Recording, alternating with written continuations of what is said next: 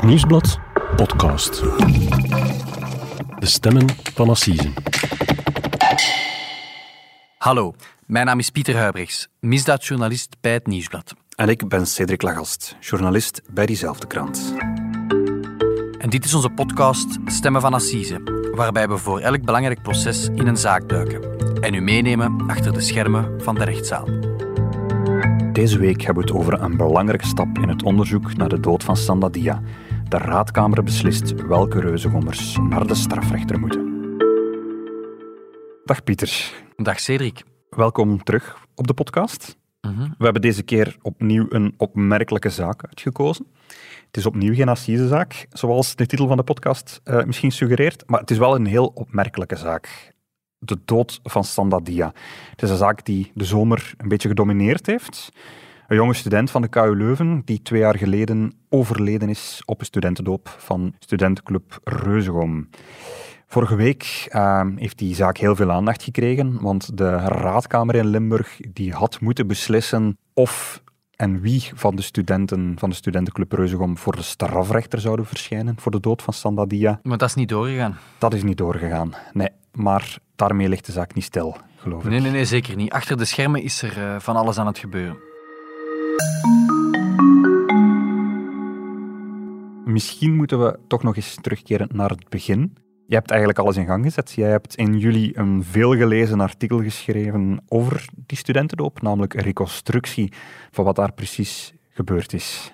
Wel ja, ik heb die reconstructie gemaakt um, omdat het gerechtelijk onderzoek was afgelopen en ja, ik had me daar de voorbije jaren wel in verdiept en ik zat er eigenlijk op te wachten om dat stuk te kunnen schrijven en dat heeft wel het een en het ander in gang gezet. Ik moet zeggen, ik ben er zelf ook een beetje van, van verschoten, maar dat is natuurlijk positief. Ik, ik, denk dat er geen week voorbij is gegaan waarbij dat er opnieuw een artikel ergens in een krant verscheen over die zaak, over Sandadia, terwijl eigenlijk het bijna twee jaar stil is gebleven over die zaak. Ja, ja, en daar ben ik persoonlijk wel blij om dat de naam Sandadia eigenlijk wel uh, gekend is nu in heel Vlaanderen. Hè. En, en, dat heeft ook, ook ja, echt wel een storm veroorzaakt, ook binnen de KU Leuven, hè, het instituut waar hij studeerde.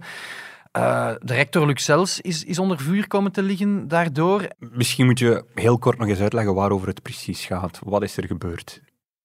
Wel, Sandadia was, was een van de schachten van een studentenclub Reusgom en die werd gedoopt en dat was een tweedaagse doop. Uh, eerst in Leuven met een kantus en veel bier en de dag nadien in Vorselaar in de Kempen uh, met allerlei vernederende proeven, van alles moeten ondergaan, ja, vreselijke dingen moeten drinken, urenlang in een ijskoude put moeten zitten. Mm -hmm. Finaal bezweken, uh, helaas. Um, ja, ongelooflijk veel visolie moeten drinken, lichaam helemaal afgekoeld, uh, ja, organen zijn uitgevallen en finaal de dag nadien uh, gestorven. Helaas. Dat was de doodsoorzaak, orgaanfalen. Ja, ja, ja, op basis van die overdreven zoutinname en een totale onderkoeling. Zijn lichaamstemperatuur bedroeg nog 27 uh, graden. En is er dan onmiddellijk een gerechtelijk onderzoek geopend? Ja, ja er is absoluut uh, meteen een gerechtelijk onderzoek geopend. En dat is dan afgerond afgelopen zomer. Dat was de reden waarom dat we dat stuk uh, gemaakt hebben, de reconstructie. Dat is ook heel veel kritiek erop natuurlijk. Het is niet zomaar een studentenclub, het is een studentenclub met een zekere reputatie, maar de leden ook komen uit de gegoede klassen. Ja, de gegoede klassen uit de, ja, de Antwerpse rand, hè, de chique, de chique villas. Ik hoorde een zoon van een rechter, een zoon van een gouverneur, een zoon van een belangrijke industrieel. Ja, zoon van een baron. Allee, zo de, ja, de hogere middenklasse, zeg maar. Hè. De, de studenten die later advocaat worden, ingenieur, uh, dokter. Uh... Geen vrouwen?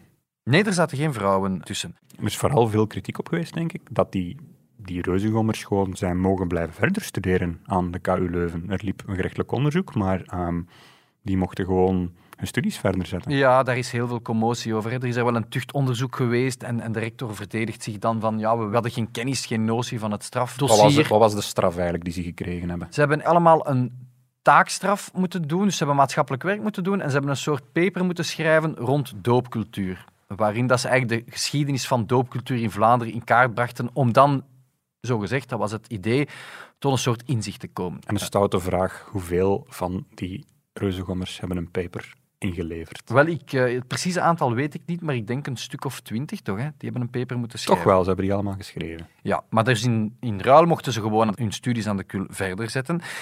Maar begin september is er dan nog iets gebeurd, want de KU Leuven heeft laten weten dat ze eigenlijk een tweede tuchtonderzoek is gestart naar wat er daar gebeurd is.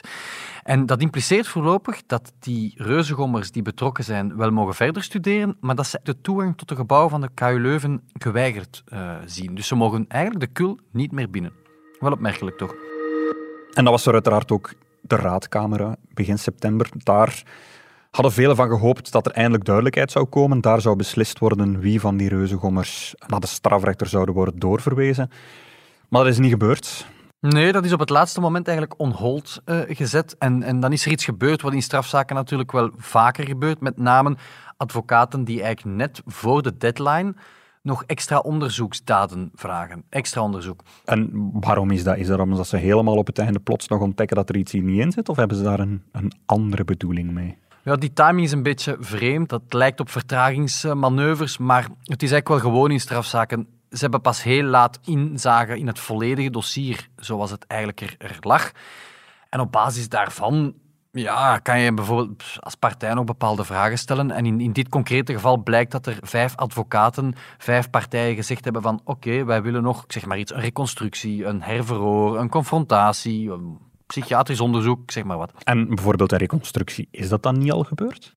Nee, dat is niet gebeurd. Nee, dat is bijvoorbeeld niet gebeurd. Maar we weten eigenlijk niet wat die onderzoeksdaden concreet zijn, want dat behoort tot het geheim van het onderzoek. We weten wel bijvoorbeeld dat een van die partijen is een, is, is een burgerlijke partij, met name Gaia, de, mm -hmm. de dierrechtenorganisatie. Wat komt Gaia daarbij?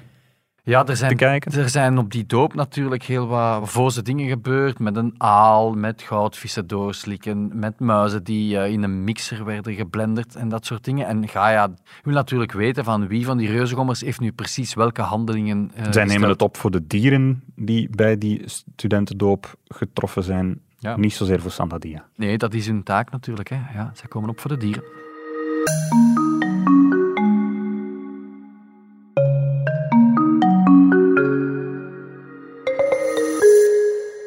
Er zijn in aanloop van die raadkamer en na de raadkamer ook voor het eerst ook een aantal advocaten van reuzengommers die gesproken hebben, die zich geuit hebben. Tot nu toe hielden ze zich aan een stilzwijgen en plots zijn ze toch beginnen praten. Waarom was ze dat? Ze zijn in actie geschoten. Hè. Die omerta is definitief voorbij, denk ik. Ja, er is, er is redelijk wat commotie eigenlijk achter de schermen.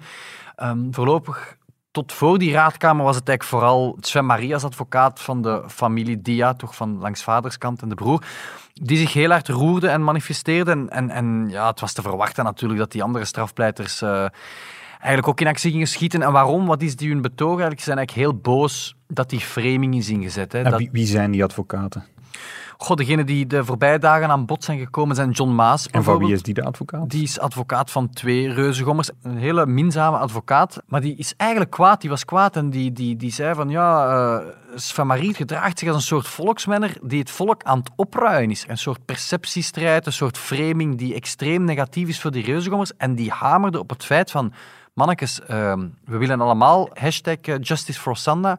Maak u geen zorgen, het zal er komen. En die benadrukte nog eens van jongens, je zit met een eerlijk proces dat er zal komen. Dat onderzoek is goed gevoerd. Zijn een beetje rustig. We gaan het in de rechtbank. Uh... Het klinkt wel vreemd. De advocaat van een van de daders die zegt van maak je geen zorgen, er komt zeker gerechtigheid voor het slachtoffer. Ja, maar hij doelt ook op gerechtigheid voor die reuzengommers. Want natuurlijk, ja, er zijn 18 beklaagden, maar ieders rol is nog niet duidelijk. Als er mensen zullen gestraft moeten worden, zullen zij gestraft worden. Hij wil gewoon zeggen van mannen, we leven in een democratische rechtsstaat uh, er komt een proces, er is een goed gevoerd onderzoek. Wij vragen misschien wat extra onderzoeksdaden om een vollediger dossier te krijgen. Maak u geen zorgen, heb een beetje vertrouwen in justitie. En voilà, dan komt het wel goed. Hij was niet de enige die, die de voorbije weken in de media is gekomen om zijn beklag te doen. Er was onder andere uh, Johan Plateau. Van wie is die de advocaat? Uh, die is advocaat van de dooppeter van Sanda. Dus een beetje degene die ja, Sanda Dia eigenlijk moest gietsen. Ook een reuzegommer die erbij was op de doop. Ook een reuzegommer en die is in ter zaken opgedoken. Uh, misschien moeten we even naar, naar het fragment uh, luisteren, want hij deed daar een, een ja, toch wel opmerkelijke uitspraak. Een, een, een doop in Vorstelaar. Men ziet dat het verkeerd gaat. Men brengt hem naar het ziekenhuis. Men stopt de doop als je een, een, een feest houdt en het feest stopt, dan kuist je de feestzaal op. Voilà, dus we hoorden hier uh, Johan Plateau toch zeggen van, hè, uh, die een rare vergelijking maakte van, ja, het is, het is zoals een, een fuif organiseren en, en als de fuif gedaan is, moet je als organisator eigenlijk de fuifzaal opruimen.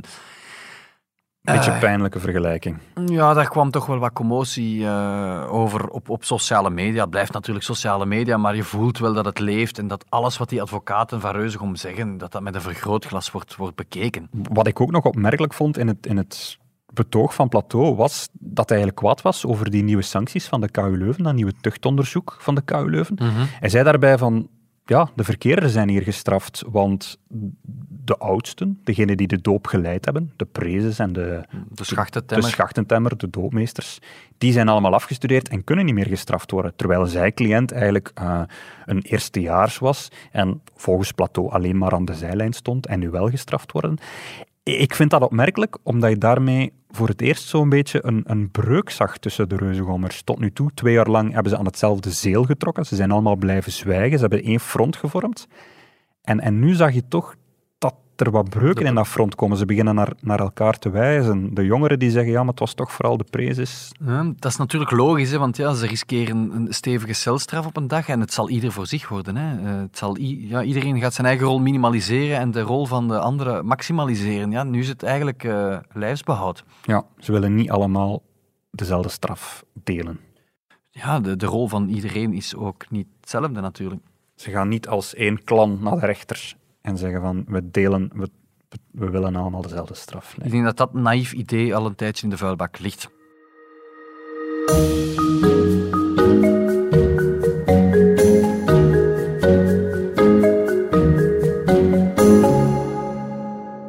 Oké, Pieter, eh, we hebben al een aantal namen van advocaten laten vallen, maar wie doet er nog allemaal mee? Wie zal nog allemaal in de rechtszaal klaarstaan? Ja, kan je gerust samenvatten als de grote kanonnen, hè, de grote kleppers van de Vlaamse advocatuur die daar samenkomen. Hè. Je ziet het met het kamp van strafpleiter Sven Marie, die zijn eh, nicht ook meeneemt, Elisa van Boksklaar. Die zijn eigenlijk de advocaten van de, De familie Dia. ja, van de Papadia. En ook de mama van eh, Sanda heeft, een, heeft drie advocaten, onder andere Jan Vermon, eh, bekende advocaat die internationaal ook veel pleit, onder andere voor het strafhof in Den Haag.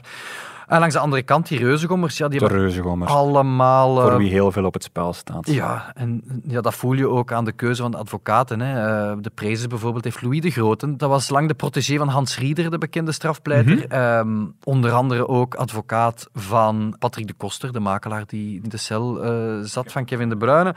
Je hebt Jan de Man, hè, de, de ongekroonde, ongekroonde koning van eh Assise, samen met chef Vermassen. Je hebt Johan Plateau, bekende Assisepleiter. Frederik Thibaut zit erin. Ehm, John Maas, de advocaat van de familie van Julie van Espen. Kortom, ja, zowat alle bekende advocaten zitten. eh, Jorgen van Laar bijvoorbeeld, zitten erin. En er zijn natuurlijk nog twee personen die we hier een klein beetje over het hoofd hebben gezien, denk ik tot nu toe.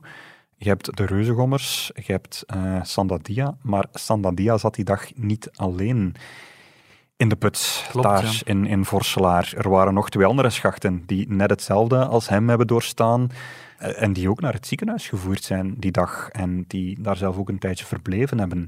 Die twee schachten, worden die de kroongetuigen op het proces? Ja, dat denk ik wel eigenlijk. Ja, die zitten in een uh, ambetante situatie. Hè. Ik ga dat even schetsen. Die waren, dat waren schachten, maar die waren ook bevriend natuurlijk met die reuzengommers. Je merkt ook zelfs nu dat een van die schachten nog voetbal speelt met bepaalde reuzengommers. Dus dat is een heel ambetante situatie. Ze zijn en slachtoffer en ook een soort ja, een zekere loyaliteit ten opzichte van die reuzengommers. Dus je zit in een ambetante situatie. Dat wordt wat moeilijk op het proces om je heel boos te maken en zeggen van ik ben onmenselijk behandeld Mhm. door, door die reuzengommers, zoals het parket. Hun, hun advocaat is Chris Luiks, ook bekende advocaat, onder Mhm. andere van, eh, van eh, Dejan Velkovic, de spijtoptand in het, het grote voetbalschandaal.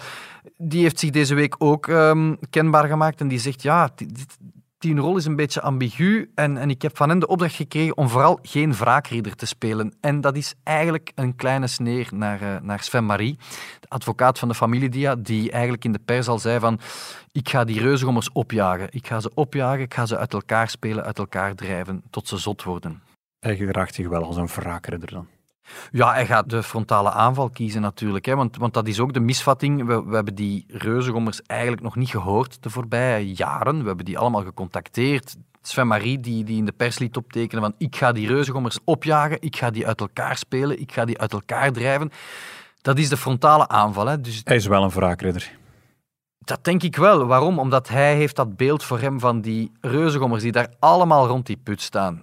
Terwijl die schachten daar zitten af te zien en, en Sanda eigenlijk stervende is. Mhm. en, en, en nu wordt zo het beeld gecreëerd van die reuzengommers zijn één en ondeelbaar precies. Ja. Je hoort die niet, je ziet die niet, ze zwijgen. Die hebben Omerta, ook, ook na wat er gebeurd is samen overlegd. Die hebben ook samen Mhm. alle sporen uitgewist van wat er gebeurd was. Ja, en er is achter de schermen natuurlijk permanent overleg met al die, met al die bekende advocaten van wat is de strategie. En de strategie is kop in kas, de troefkaarten tegen de borst houden. Wij spreken niet in de pers.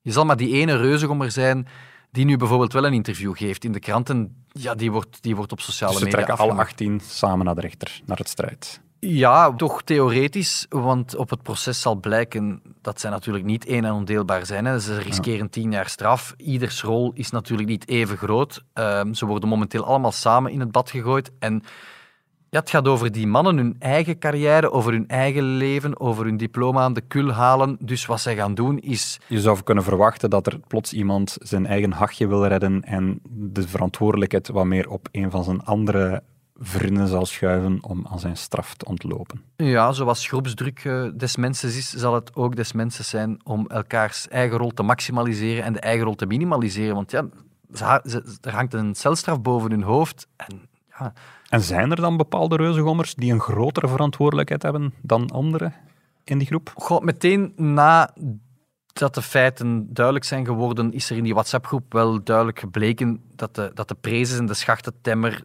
Zaatje en Janker genoemd, dat die zeiden van oei, oei, wij gaan hier voorop draaien. Hè. En een schachtentemmer is iemand die de doop leidt, denk ik. Ja, ja, die staat net onder de prezes, dus Een schachtentemmer had ook de doop bedacht, dus eh, wat daar gebeurd is, dat was zijn plan eigenlijk dat uitgevoerd werd. Ja, ja, ja. En zij twee die het spel hebben geleid, de verantwoordelijken, zogezegd, hè, noem het de, de, de scoutsleiders van vroeger, ja, die hebben op een gegeven moment... Ja, die hebben eigenlijk niet gehandeld. Die hebben niet gezegd, stop. Ja. Het zijn de schachten zelf die, die Sandadia uit die put hebben Het gehaald. gaat ook voor die andere 16 reuzengommers. Niemand van die andere 16 heeft gezegd van stop, dit gaat te ver, we houden ermee op, we halen die jongens uit de put. Ja, ik denk dat je het proces, we mogen natuurlijk niet vooruitlopen, maar een situatie gaat krijgen dat er bepaalde advocaten zullen zeggen van ja, mijn cliënt was net de patatten aan het schillen in de keuken, mijn cliënt was net eh, gaan tanken, de mijne was naar het frietkot, eh, ik stond niet aan de put, ik was het vuur aan het maken. En ja, zoals Marie zegt, hè, we gaan die opjagen, uit elkaar spelen, tot ze, tot ze elkaar gaan beginnen beschuldigen. En waarom is dat tijdens het onderzoek nog niet gebeurd? Waarom heeft het parket niet zo eens spijt op tand eruit kunnen halen? Goh, ja, dat is een, dat is een goede vraag. Ze zijn allemaal verhoord, sommigen zijn twee keer verhoord. En, en je voelt natuurlijk wel van, ja, die persoon heeft dan dat gedaan, ik heb toen dat gedaan. Dus je kan dat wel uit deduceren welke rol iedereen heeft gespeeld. Maar voorlopig zijn ze voor het parket eh, ja, één en ondeelbaar. Alle 18 die daar aanwezig waren, up, eh, die we voor de strafrechter. En een student die zogezegd de patatten stond te schillen in het lokaal en het niet gezien heeft, niet zien gebeuren heeft, kan die dan ook gestraft worden? Wel, volgens het parket alvast ja, want die wordt ook doorverwezen, of ze vragen toch alvast die doorverwijzing. Ehm, ja, die, die, die mannen zitten natuurlijk met een probleem dat ze ook allemaal in een gezamenlijk WhatsApp-groepje zaten, waar filmpjes, foto's zijn eh, ge- gedropt. Dus zelfs in de keuken, terwijl hij de patatten stond te schillen, zogezegd, zal hij zijn WhatsApp-berichten theoretisch gezien hebben, waarin Sanda al uren bewusteloos in een put lag. Die doop heeft natuurlijk twee dagen geduurd, of toch het meest kritieke punt een hele dag. Dus je kan niet een hele dag patatten staan schillen. Tuurlijk, ze waren erbij in de Roomba eh, op de campus waar hij comateus was. Ze waren erbij s'nachts waar de kranen werden afgeplakt dat hij niet kon water drinken ondanks zijn kater. Ze waren erbij als ze naar Vorselaar reden en een, eh, een docente van de KU Leuven hen tegenhield en zei wat is daar gebeurd met die jongen? Die ziet er zo slecht uit, eh, alles oké? Dus zelfs al heb je de kranen niet afgeplakt, of zelfs al heb je hem geen lepel visolie gegeven, je stond er wel bij, je wist ervan, je hebt je schuldig gemaakt aan schuldig verzuim. Ja, het, strafdossier leert dat enkel degenen die niet die avond aan die put stonden of in de buurt op het terrein waren, dat die, Die in het buitenland waren op Erasmus. ja, die ontspringen de dans.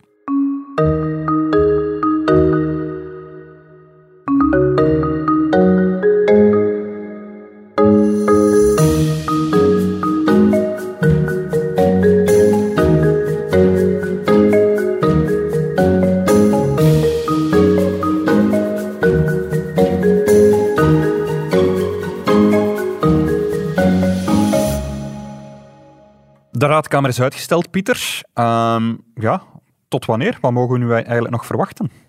Ja, nu volgt er ogenschijnlijk zo wat de grote leegte. Hè. De zaak gaat een beetje, denk ik, onder de radar uh, duiken terug.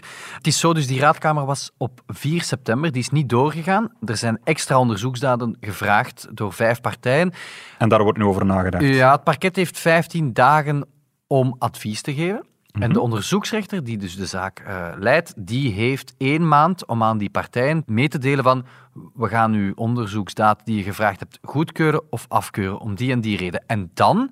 Dan moeten die onderzoeken nog gebeuren. Ja, en, en, dat is het probleem natuurlijk qua timing, dat is sine die. Dus dat wil zeggen, dat, dat kan weken duren. Stel dat er inderdaad een reconstructie gehouden wordt, zoals misschien een van die reuzegommers gevraagd heeft, dan moet je mhm. nog 18 partijen bij elkaar kunnen krijgen op dezelfde dag. Uh, dan zijn we een paar weken, maanden verder, denk ik. Dus ik, ja, je, kunt er eigenlijk, kunt er veel over zeggen, maar ja, het gaat enkele maanden duren voor we terug aan de raadkamer zitten, denk ik. En we zullen weten of er 18 reuzengommers dan wel een deel van de reuzengommers voor de strafrechter zal moeten verschijnen. Klopt. Daarmee komen we alweer aan het eind van onze podcast, Pieter. Mm Dank je wel. Graag gedaan. We zien elkaar volgende maand opnieuw terug. Dan hebben we het over de oudste Belg ooit die voor een assisejury verschijnt.